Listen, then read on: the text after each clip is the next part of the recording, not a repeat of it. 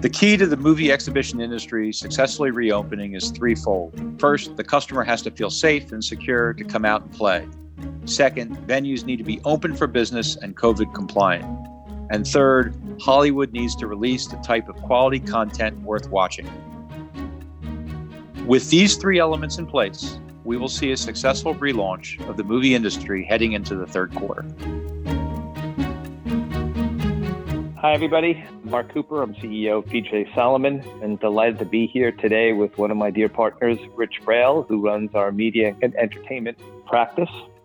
Thanks, Marc. It's Rich Braille here. We focus on a broad range of subsectors in content creation and distribution, ranging from books, toys, and games, which are sold in retail, the music industry, which is enjoying a significant uplift from streaming, TV and filmed entertainment, whether it be through streaming services, traditional broadcast, or theatrical exhibition, as well as digital content online. Rich, you seem to be at the center of the storm. Tell us what's going on. People want to be entertained. And of course, human nature is to be social. We remain optimistic about the experiential entertainment sector, whether seeing a movie at the cinema, visiting a theme park, or a family entertainment center, or frequenting a venue with a social competitive activity, such as bowling, axe throwing, go karting, all while surrounded by expanded food and beverage. For example, seeing a movie at the cinema theater is fundamentally a social activity. It's immersive entertainment consumed as a shared human experience. Seeing a movie at a theater or any activity in a venue is very distinct from staying at home. If this pandemic has taught us anything, it's that people crave social interaction, and there's a lot of pent up demand to get out. And with the right health precautions in place, seeing a movie in a theater can be a safe experience in the current environment. And I hope that's in fact true because I know that personally I, am dying to get out and see a movie. But how are they going to get through this time? We're talking about not being down 50% or 80% or 70%, down 100% in revenue. How do you uh, withstand a zero revenue environment for an extended period of time? So, everyone went into hibernation. People had to close their doors, so they found ways through their landlords either to defer rent or seek some form of relief. They had to furlough their employees, so they reduced expenses any way they could. They spoke with their creditors and pushed off any kind of obligations.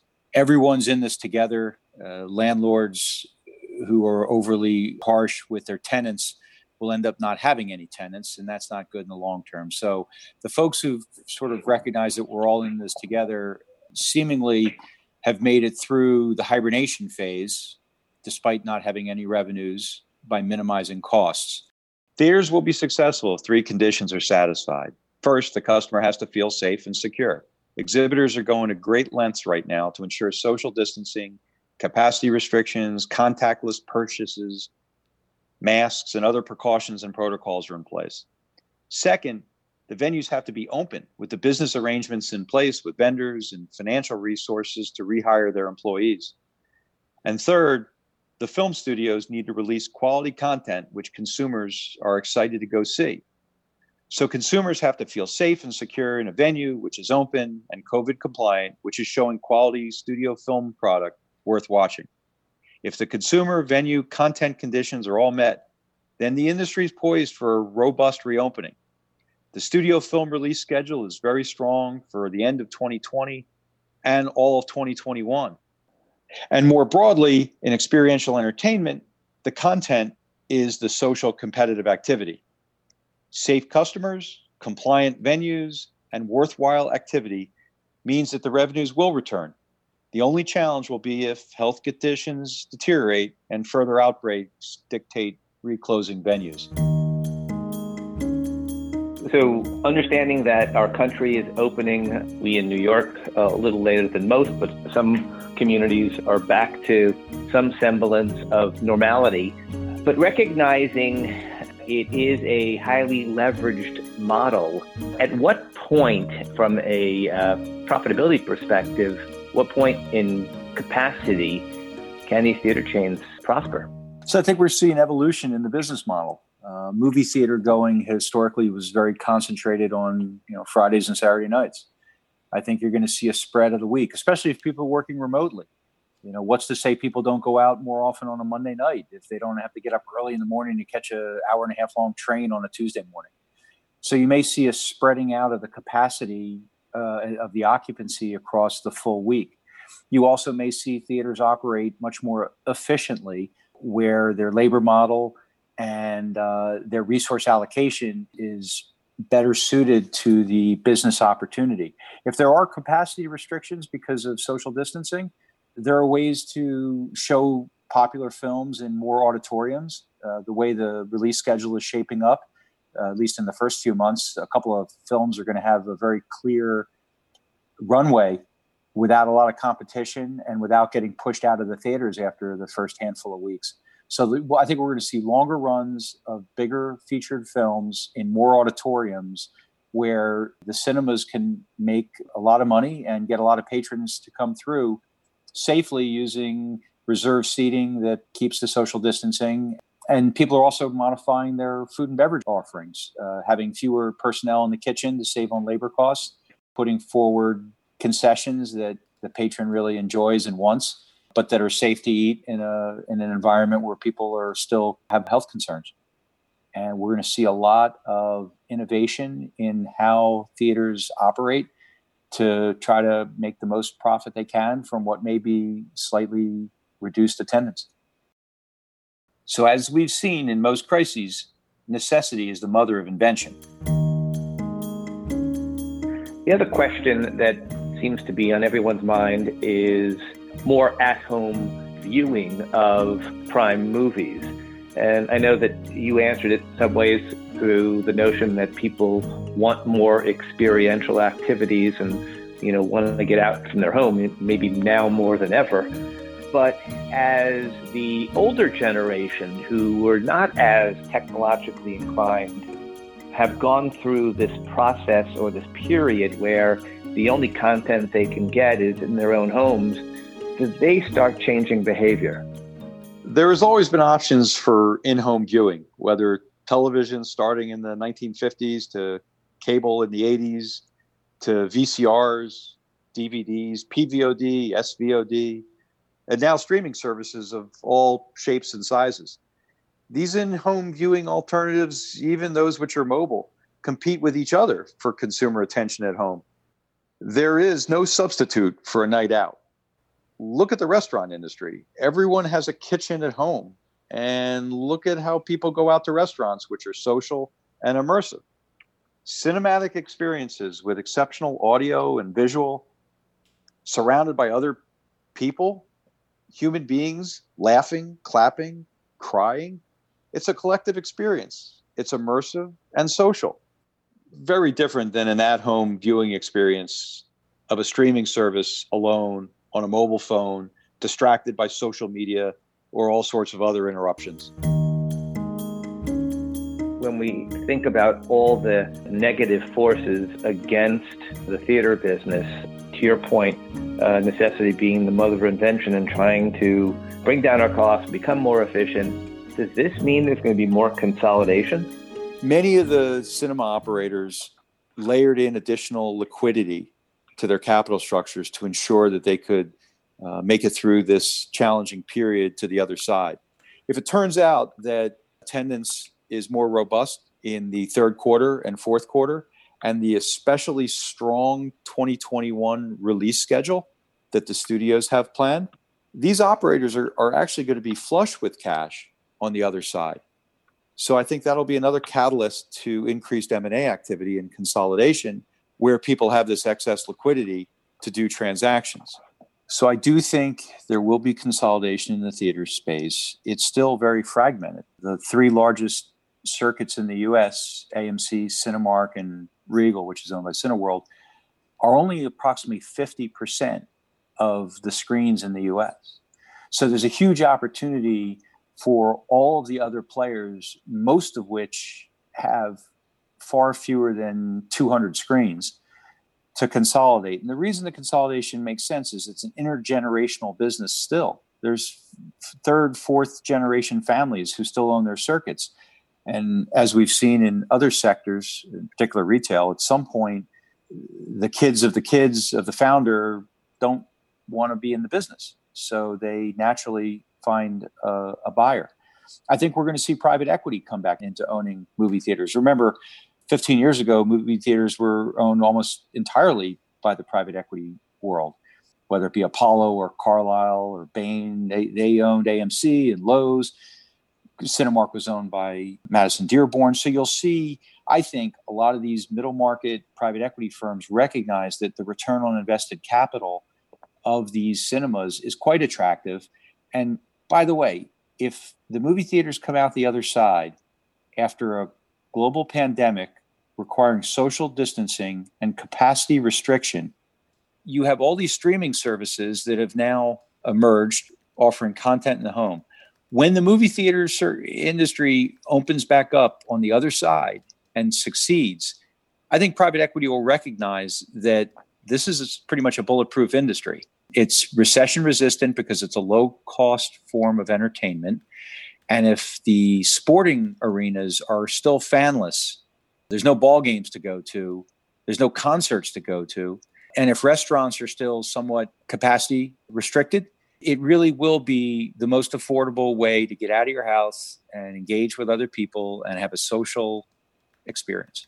In addition to movie theaters, I think other forms of family entertainment are also going to benefit from all this. You're going to see a real increase in activity in all these types of venues, whether they be bowling alleys or axe throwing, anything that's social, competitive, Topgolf, putt putt shack, all these businesses where people meet up with friends and have a social activity. Because keep in mind, all these corporations have worked remotely for three months, going on six months. If you want to get together with your workers, but everyone's not going back to the office, corporate business is a huge part of these venue oriented spaces. I think there's going to be a huge amount of business coming from corporates looking to create safe, fun environments for their employees to remain connected.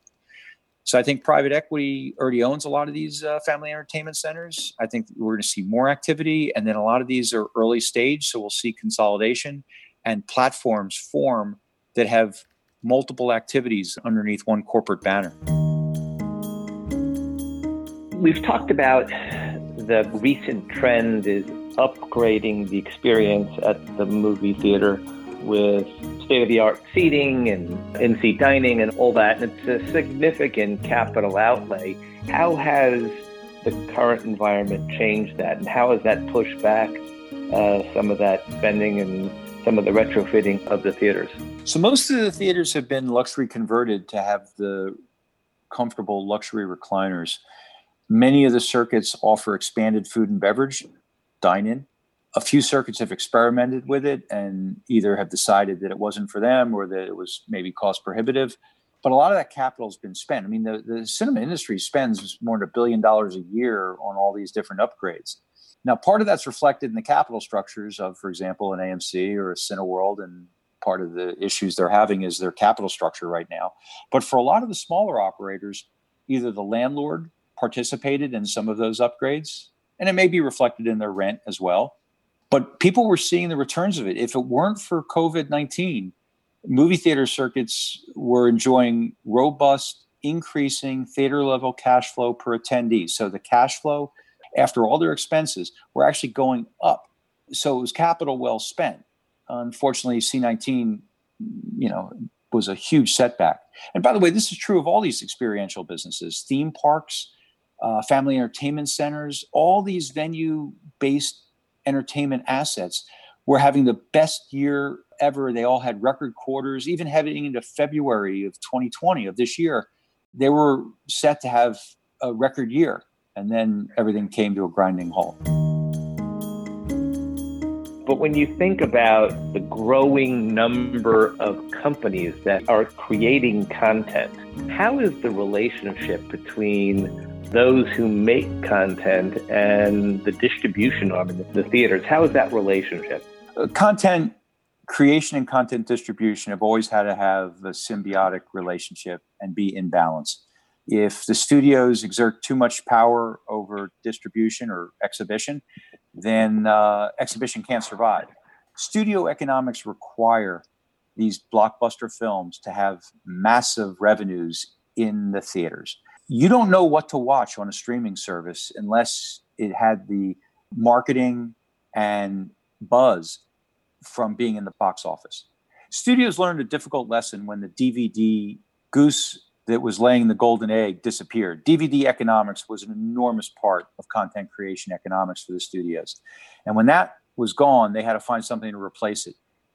Streaming services have not yet filled the void of what DVD was. And certainly, premium video on demand, where you pay a high price to watch a movie early on your cable operator box, has never proved out. Too many hands are out for a piece of the pie, and the studios just can't make enough money you know charging $50 to see a movie two weeks after it gets released in the theaters so having a billion dollar marvel movie is critical to disney's economics and if they just put that on disney plus they've destroyed so much of the value chain for themselves and you know a lot's been made of these uh, studios that went direct to streaming during the pandemic look, the reality is Universal made a big deal about how Trolls did $100 million of revenue in three weeks worldwide. It was during a pandemic with everyone at home and kids with nothing to do. Like that was some sort of massive accomplishment.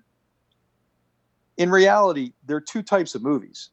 The first type is where it's a blockbuster like Avengers Endgame, and you want to see it the first weekend because it's what everyone's talking about and you don't want to have any spoilers. The second type of movie is you say to your friends or your your husband or wife and you say let's go out tonight. Hey let's go see a movie. And then you see what's playing and you see what the movie theaters have curated for you based on what the studios have made available. And it's very different than being at home with nothing to do and flipping on your streaming service whichever ones you may have for free that are ad supported or those that are you're paying for through the subscription service and and deciding what you're going to watch. It's just a fundamentally different equation. That's why i think that they're complements and not substitutes. I think the first studios that release films may very well be the beneficiary of the covid bump and be rewarded for going first there are no other major films out most of the theaters across the us will be open by then and even if the biggest cities are not fully open for cinema, or if there are capacity restrictions, these operators and in exhibition will show these early films across all their auditoriums for an extended run. And when you think about it, even with spaced seating, using the additional auditoriums, the economics will end up the same, if not better, for those studios. And I think having the longer run will certainly be the case because there won't be that many films to replace it, certainly not in the beginning. And if people haven't seen a movie or been out to the theater in three or four months, they're going to be ready to go out and see pretty much anything that's showing. When you think about five years from now, how do you see the movie theater industry playing in the uh, broader industry? How do you see site based entertainment?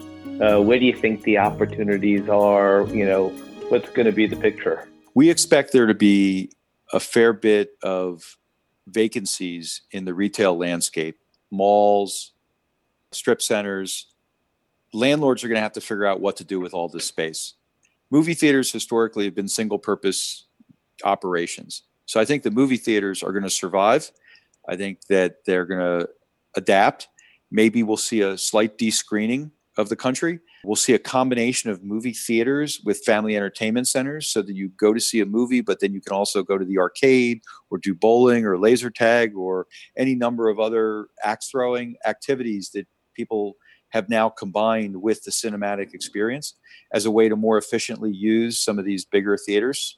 I think we'll also see more concepts pop up that are adaptations of your traditional movie theater, whether they be smaller auditoriums with dine in which has been extremely popular, especially in Texas and across uh, various parts of the country. I think we may see fewer and fewer of the theaters that have become obsolete, where it's nothing special. The audiovisual isn't special, the seats aren't special, and the food isn't special.